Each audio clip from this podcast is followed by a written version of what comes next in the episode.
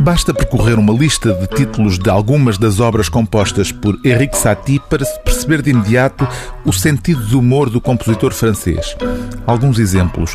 Três peças em forma de pera.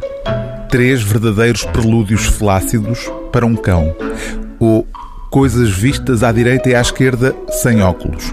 Tudo isto são títulos de peças musicais de um compositor extraordinariamente original, tanto na música como na vida. Satie, disse dele o escritor Jean Cocteau, comprava um chapéu de chuva por dia. De facto, pode ler-se numa nota de rodapé deste livro, escritos em forma de grafenola, tornou-se lendária a paixão de Satie pelos guarda-chuvas. Correndo logo a comprar mais um, mal recebia algum dinheiro. À data do seu falecimento, contou outro compositor que o conheceu bem, Francis Poulenc, encontraram no seu quarto uma centena de guarda-chuvas, alguns deles envolvidos ainda no respectivo invólucro.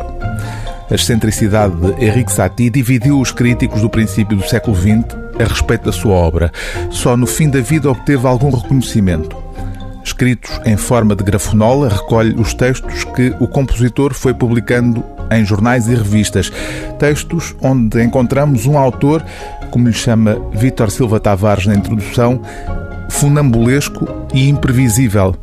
Como, por exemplo, nesta sarcástica agenda pessoal. O artista deve organizar a sua vida. Eis o horário exato dos meus atos diários. Levantar-me às sete e dezoito. Inspiração das dez e vinte e três às onze e quarenta e sete. Almoço às doze e onze e saio da mesa às doze e catorze.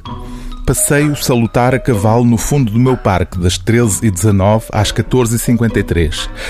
Outra inspiração, das quinze e doze às dezasseis e sete. Ocupações diversas, esgrima, reflexões, imobilidade, visitas, contemplações, destreza, natação, etcétera, das dezasseis e vinte e um às dezoito e quarenta e sete. O jantar é servido às dezanove e dezasseis e termina às dezanove e vinte. Seguem-se as leituras sinfónicas em voz alta, das vinte e nove às vinte e uma e cinquenta e nove. O deitar tem lugar regularmente às vinte e duas e trinta e sete. Semanalmente, um acordar em sobressalto, às três e dezanove, à terça-feira. Respiro cuidadosamente, pouco de cada vez. Danço muito raramente. Ao andar, agarro-me às ilhargas e olho fixamente para trás de mim. De aspecto muito sério, se rio, não o faço de propósito. Desculpo-me sempre e com afabilidade.